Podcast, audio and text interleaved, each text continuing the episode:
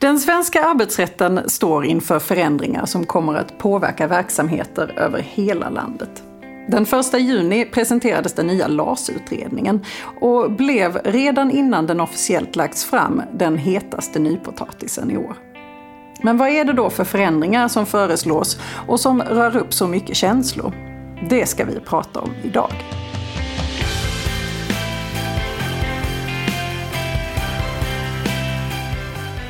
Hej och välkommen till Arbetsrättspodden. Podden för dig som verkar inom HR eller hanterar personalfrågor i din vardag.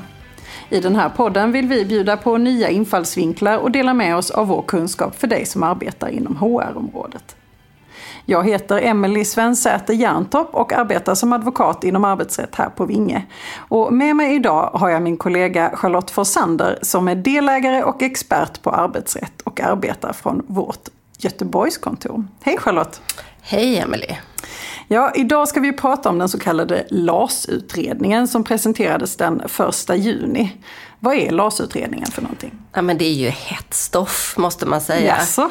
Ja, men man kan säga att eh, hade det inte varit för LAS-utredningen så hade inte Stefan Löfven och kompani kunnat känna sig trygga med att de hade eh, regeringsmakten eh, med någon större mening. Därför att Centern och Liberalerna efter valet 2018 så sa de att fine, vi kan stötta er.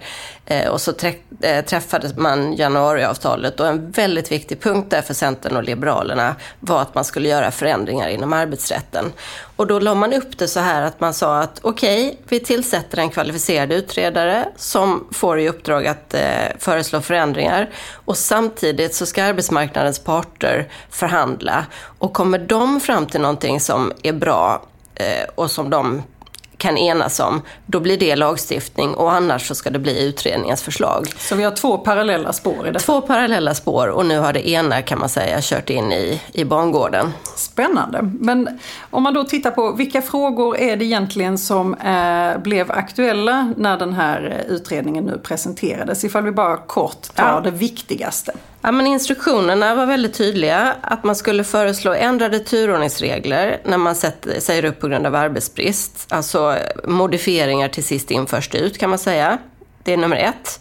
Nummer två är att arbetsgivaren ska få ett ansvar för att ta hand om kompetensutvecklingen för de anställda. Nummer tre är att man ska, vid uppsägning av personliga skäl, så ska det vara lägre och mer förutsägbara kostnader för arbetsgivaren. Och slutligen, som fjärde punkt, så skulle man göra någonting åt anställningsskyddet för personer som har tidsbegränsade anställningar så att det blir eh, stärkt. Och nu har det tagit hus i helsike. Varför har det det då?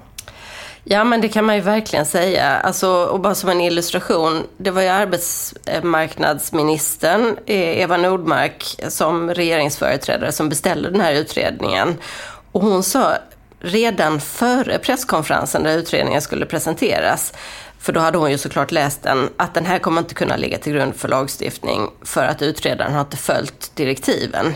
Och det är ju en riktig käftsmäll eh, på sin egen utredare. Eh, och hon menar ju då att eh, utredaren hade fått instruktioner att, att eh, förutom de här fyra konkreta områdena som jag nämnde så skulle man också samtidigt se till att upprätthålla balansen mellan arbetsmarknadens parter. Och det menar hon att man inte har gjort utan det här är alldeles för arbetsgivarvänligt. Och du nämnde att det var en kvalificerad utredare som har gjort detta. Vem, eh, vem pratar vi om då? Ja, men det kan man verkligen säga. Han heter Gudmund Toyer och han är ju inte bara domare i Högsta domstolen, det säger ju en del. Han har också varit domare i Arbetsdomstolen i många år och han har skrivit, eh, är medförfattare till allas vår bibel, vi som jobbar med arbetsrätt, eh, den här gröna LAS-kommentaren. Så att eh, han, han vet vad han pysslar med. Och eh, hur, hur eh, gick eh, tongångarna från det fackliga hållet då i samband med presentationen av utredningen? Nej, men den var ju också, det hade läckt någon vecka innan eh, en del av förslagen och, och, redan då så eh, blev eh, det eh, oerhört upprörda tongångar från, från fackligt håll. Man tyckte att den här utredningen skulle slängas direkt i papperskorgen och att eh, nummer ett så skulle den aldrig ha tillsatts till att börja med, men framförallt nu eh, när vi går in i en lågkonjunktur och det är så stor turbulens på arbetsmarknaden så behöver vi öka anställningstryggheten och inte minska den. Men eh, från arbetsgivarhållet var man lite mer nöjd? Ja, vad tror du själv? Eh, nej, men från arbetsgivarhåll så tycker man att det här är ett bra förslag. Det är precis vad som behövs i osäkra tider så att arbetsgivare ska våga ta steget och, och anställa. Så lite olika tongångar men framförallt höga tongångar i alla fall. Väldigt höga tongångar och, och man anar ju verkligen en, en oro från regeringens håll eh, att man ska tappa ytterligare LO-väljare om man går vidare med det här. Men vad är det då man har eh, pratat så mycket om? Vad, vad är de konkreta förslagen? Det, det, finns en hel del förslag i detta men jag tänker att vi kunde koncentrera oss på de, de viktigaste. Det är 700 sidor plus i den här utredningen så att vi kanske inte hinner med alla. Men om men... du börjar läsa nu så kan jag... ja, jag har faktiskt läst hela. Eh, men, eh, men vi ska jämföra, tänkte jag, dagens regler i de här fyra avseendena mm. med det som föreslås. Och om vi då börjar eh, högst upp. Vi har eh, dels förslaget om eh, de ändrade turordningsreglerna vid uppsägning. Och eh, idag så gäller ju då eh, det så kallade nyckelpersonsundantaget. Eh, där har vi ju en, bara en möjlighet att utnyttja det om man är en liten arbetsgivare som är tio personer eller färre i den juridiska personen. Och då har man en möjlighet att undanta två personer från eh, turordningslistan ifall man bedömer att de har en särskild betydelse för den fortsatta verksamheten. verksamheten. Och det är ju många mindre eh, företag som använder detta. Eh, men det är ju såklart inte så många som kan göra det. Det här är någonting som förslaget och utredaren har, eh, har adresserat. Just det. Här föreslår utredningen att alla arbetsgivare, alltså även om man har fler än tio personer eh, i, i sin anställning, ska få lov att undanta högst fem personer innan man fastställer turordningslistan. Så både kretsen och antalet personer utökas? Absolut, precis. Så det här skapar ju en flexibilitet ifall man, ifall man känner att man har behov av att, att göra en, en eh, omorganisation och dra ner antalet anställda. Men man har några stycken som kanske har kortare anställningstid som man är väldigt mån om att behålla. Då kan man undanta de fem. Eh, sen för att förhindra missbruk så har man sagt att har man nu gjort en sån omorganisation och undantagit sina fem, då kan man inte göra ytterligare undantag ifall man sätter igång en ny eh, omorganisation inom tre månader. Så att man ska inte kunna stapla omorganisationer på varandra och därmed helt sätta turordningsreglerna ur spel. Och det är tre månader som gäller där? Tre månader enligt förslaget. Eh, hur är det om man har lika anställningstid? Har man tittat någonting på den frågan? Eh, ja, det vill säga om, man har, om det är ett helt gäng människor som anställer samma datum eller två. Eh, så har man hittills eh, haft så att den som är äldst har företräde till fortsatt anställning och det föreslår man att man ska ta bort. Åldern ska inte ha någon betydelse utan har man två som har lika anställningstid så är det arbetsgivaren som bestämmer. Och sen har man ju då även eh, tagit upp frågan om tillräckliga kvalifikationer och den tycker jag är väldigt intressant för där har man ju i dagsläget en, en skyldighet eh, som arbetsgivare att ge eh, en arbetstagare en möjlighet att faktiskt ha en viss upplärningstid. Upp till sex månader brukar man prata om. Eh, har man pratat om detta också? Ja, eh, det, det, här är ju en praktiskt väldigt eh, viktig fråga för oss som jobbar med arbetsrätt. Att det, det är där man hamnar om man säger att ja, men den här, min medlem, säger facket, skulle kunna göra anspråk på den här tjänsten som innehas med någon av kortare anställningstid. Nej, säger arbetsgivaren, det går inte för att det skulle ta alldeles för lång tid för honom eller henne att, att komma upp på banan. Så att det är ofta där man står och stampar lite grann. Men enligt utredningens förslag så måste man ha de här kvalifikationerna för start för att kunna göra anspråk på den befattningen. Och blir det så så är det en ganska stor förändring. Det förkortar förhandlingarna eh, ganska mycket. Det blir också kanske lite lättare med förutsägbarheten för eh, arbetsgivaren. Det är lättare att se ifall en person faktiskt har de här kvalifikationerna från början. Ja, det, man slipper ju titta in i framtiden och spekulera i hur lång tid det skulle ta. Så lägg undan kristallkulan helt enkelt. Eh, och sen har vi nästa punkt eh, som ju är jättespännande och som är ju den biten som jag kanske framförallt tycker är fördel för arbetstagarna eh, i den här utredningen. Och det är ju att arbetsgivaren ska ha ett eh, ansvar för sin eh, eh arbetsstyrkas kompetensutveckling. Idag så finns det egentligen inga riktiga skyldigheter för en arbetsgivare att se till att eh, Eh, kompetensen hos eh, medarbetarna är relevant och up to date helt enkelt. Eh, även ifall det viss, finns viss reglering i kollektivavtal om detta. Men nu vill man faktiskt införa en sån skyldighet som är relativt omfattande. Ja men det här är ett stort steg och det här är ju lite den andra sidan av myntet. Att i och för sig så blir det kanske lättare att frångå sist in först ut. Men man har som arbetsgivare ett ansvar för att se till att personerna har tillräckliga kvalifikationer för att inte deras kunskaper ska tappa i aktualitet. Kan du ge något exempel på vad menar man med det? Alla arbetsgivare kommer att ha ansvar för att se till så att alla arbetstagare som har jobbat minst sex månader hos en får en kontinuerlig kompetensutveckling. Och, och, det ska vara insatser som är relevanta för arbetsgivarens verksamhet och det ska vara i skälig utsträckning. Och då blir det ju såklart frågan, vad, är, vad, är det, vad ska det vara för insatser och, och hur mycket är skälig utsträckning? Så att där, där kan man ju säga, om man ska vara lite kritisk mot utredningen så kan man ju säga att det här är ju inte så jättekonkret kanske. Och, och det tänker man att man, man får lämna till, till rättsutvecklingen och se hur mycket det här är. Men det, och, och man säger också att det, det, får inte bli för betungande för verksamheten och att individen har ett eget ansvar att medverka. Och det som är lite speciellt också är att det finns lite grann en öppning för arbetsgivare det är ett tydligt uttryck vad som händer ifall man missar att kompetensutveckla sin personal. Då ska man i samband med arbetsbristuppsägning betala ett skadestånd och det är två månadslöner så det är fastställt, eller tre ifall personen har varit anställd i mer än fem år. Och det här menar utredaren är bra för det blir en förutsägbar kostnad. Men man kan inte ogiltigförklara uppsägning? På kan man inte göra, utan det är, det är bara pengar. Och det här får ju facken att se rött såklart. Ska man, ska man kunna betala sig fri från det här kompetensutvecklingsansvaret och, och dessutom med ett så relativt sett lågt belopp. Det är väl inte så mycket att komma med om man nu säger att man verkligen vill stärka skyldigheten. Och, och det kan jag ändå ha en viss förståelse för. Det här, det här tror jag kommer att behöva modifieras. Men eh, det är ganska tydligt att man som arbetsgivare ändå måste kunna visa att man har gjort så mycket man kan i alla fall. Alltså det må vara otydligt men ju otydligare riktlinjerna är desto tydligare måste du nästan vara i vad du faktiskt gör. Ja, ifall man inte kallhamrat bara vill kalkylera med att behöva betala de där två eller tre månadslönerna så gäller det ju verkligen att man dokumenterar eh, som arbetsgivare vilka kompetensutvecklingsinsatser man har gjort. Och alltså det, nu, jag raljerar lite, det är klart att arbetsgivare kommer att vilja ta det här ansvaret, det utgår jag ifrån.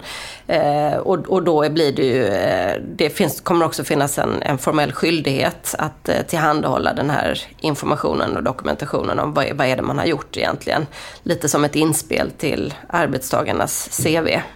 Bra, men då går vi vidare till nästa bit som också är en av de som har eh, skapat mycket diskussioner och det är vad som man i instruktionerna kallade för lägre och mer förutsägbara kostnader vid uppsägning på grund av personliga skäl. Vad, vad menar man med detta? Vad är det man egentligen har kommit fram till? För det kan ju vara ganska kostsamt i dagsläget att säga upp eh, på grund av personliga skäl ifall man inte gjort rätt för sig.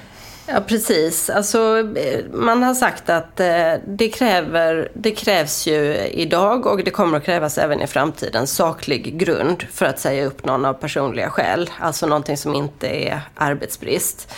Och det här begreppet vill man inte göra någon ändring av och det är fortfarande såklart arbetsgivaren som måste bevisa att det finns saklig grund. Men det som man vill ändra är vad som ska gälla under tiden som det pågår en diskussion om var det här saklig grund eller inte. Alltså om vi har en domstolstvist, vad gäller? För den här domstolstvisten kan ju hålla på i kanske både ett och två år och, och uppsägningstiden är sedan länge slut. I dagsläget är det då så att Även om uppsägningstiden är slut så fortsätter anställningen och man har fortsatt rätt till lön och förmåner och allting som vanligt så länge man tvistar om ifall det här var en sakligt grundad uppsägning eller inte. Och det blir ju vansinnigt dyrt för arbetsgivaren. För att även om man vid slutet av tvisten skulle komma fram till att ja, det var saklig grund, du hade rätt att säga upp. Då har man ju betalat lön och, och förmåner under väldigt lång tid. Och det får man inte tillbaka. Nu säger man att nej, men det omvända ska gälla. Om man inte har fått så att säga ett förhandsbesked från domstolen att ja, men allt talar för att det inte är saklig grund då ska anställningen upphöra vid uppsägningstidens utgång.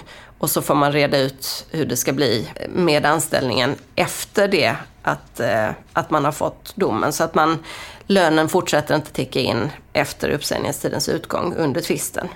Gäller då detta för alla arbetsgivare? Det gäller, eh, det gäller för alla arbetsgivare, men om man har bara 15 anställda så ska man inte ens kunna försöka ogiltigförklara en uppsägning. Det finns inte som alternativ. Utan där kan man bara få allmänt och ekonomiskt skadestånd.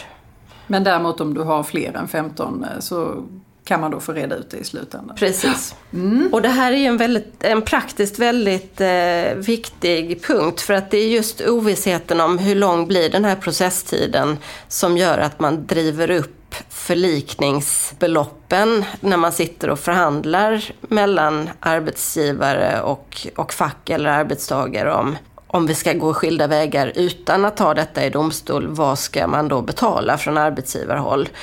Och eh, med en större förutsägbarhet här, vad kostnaderna kommer att hamna på, så tror jag att det kommer att kunna skapas förlikningar som arbetsgivaren upplever som mer rimliga.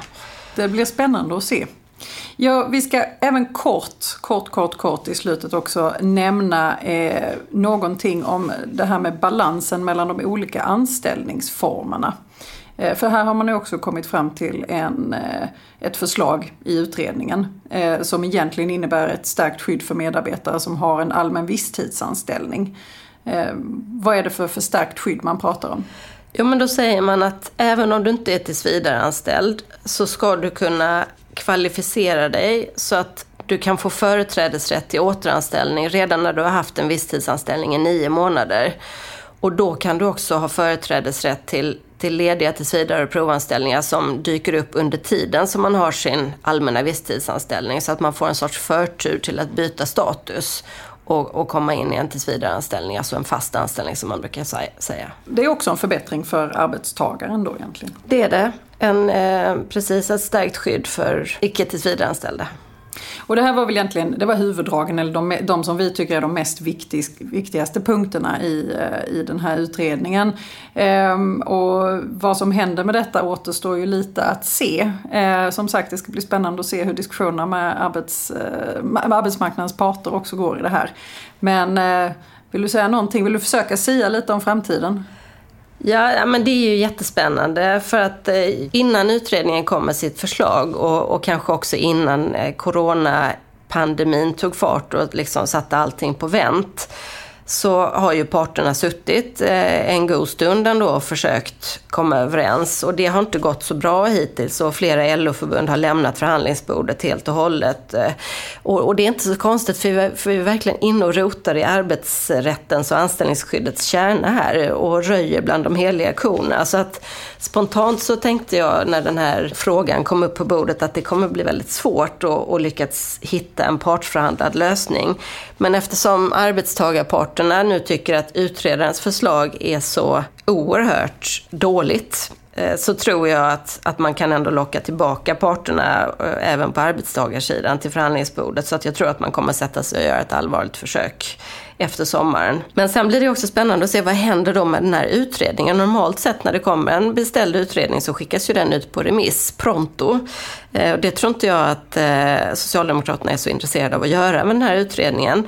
Men jag tror ju att Centern och Liberalerna är väldigt intresserade eh, av att göra det. Och det här är ju på något sätt någonting som handlar om deras förtroendekapital hos sina väljare att har vi nu satt oss och lovat att stödja en S-märkt regering då måste vi i alla fall få igenom det som var vår hjärtefråga, nämligen att eh, luckra upp arbetsrätten. Men man kan fundera på vad kommer Socialdemokraterna att göra? Ska de dra detta i långbänk för att kanske försöka göra detta till en valfråga 2022 som ett sätt att locka tillbaka LO-väljare som kanske har lämnat för SD? Och, och kommer då Centern och Liberalerna att låta det gå så långt? Det är ju alltså det är jättespännande, verkligen.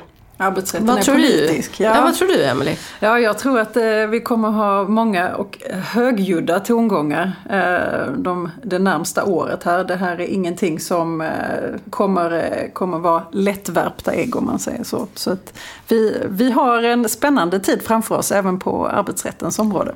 Och jag ska säga också så här, när, man, när jag sa att den här utredningen är över 700 sidor lång så är det många som kanske inte tänker att det ska bli semesterläsning. Men det finns också en, eh, ett avsnitt på faktiskt över 200 sidor, så det är en hel lärobok. Dagens som består, boktips. Ja, precis. Det är, det är en ingående redogörelse för vad som är gällande rätt idag. Och den tror jag att vi alla kommer att ha nytta av under lång tid framöver. För som sagt, Gudmund Toijer, han kan sin arbetsrätt och hans analys av gällande rätt, där kan man hämta godbitar. Så det är dagens boktips. Jättebra. Tusen tack för detta Charlotte. Tack själv. Dagens gädda. Det här är verkligen eh, spännande frågor som har lyfts i utredningen. Men tänk på att än så länge är det bara en utredning och vi får vänta med spänning på vad som blir de verkliga reglerna som kommer förhoppningsvis träda i kraft de närmsta åren.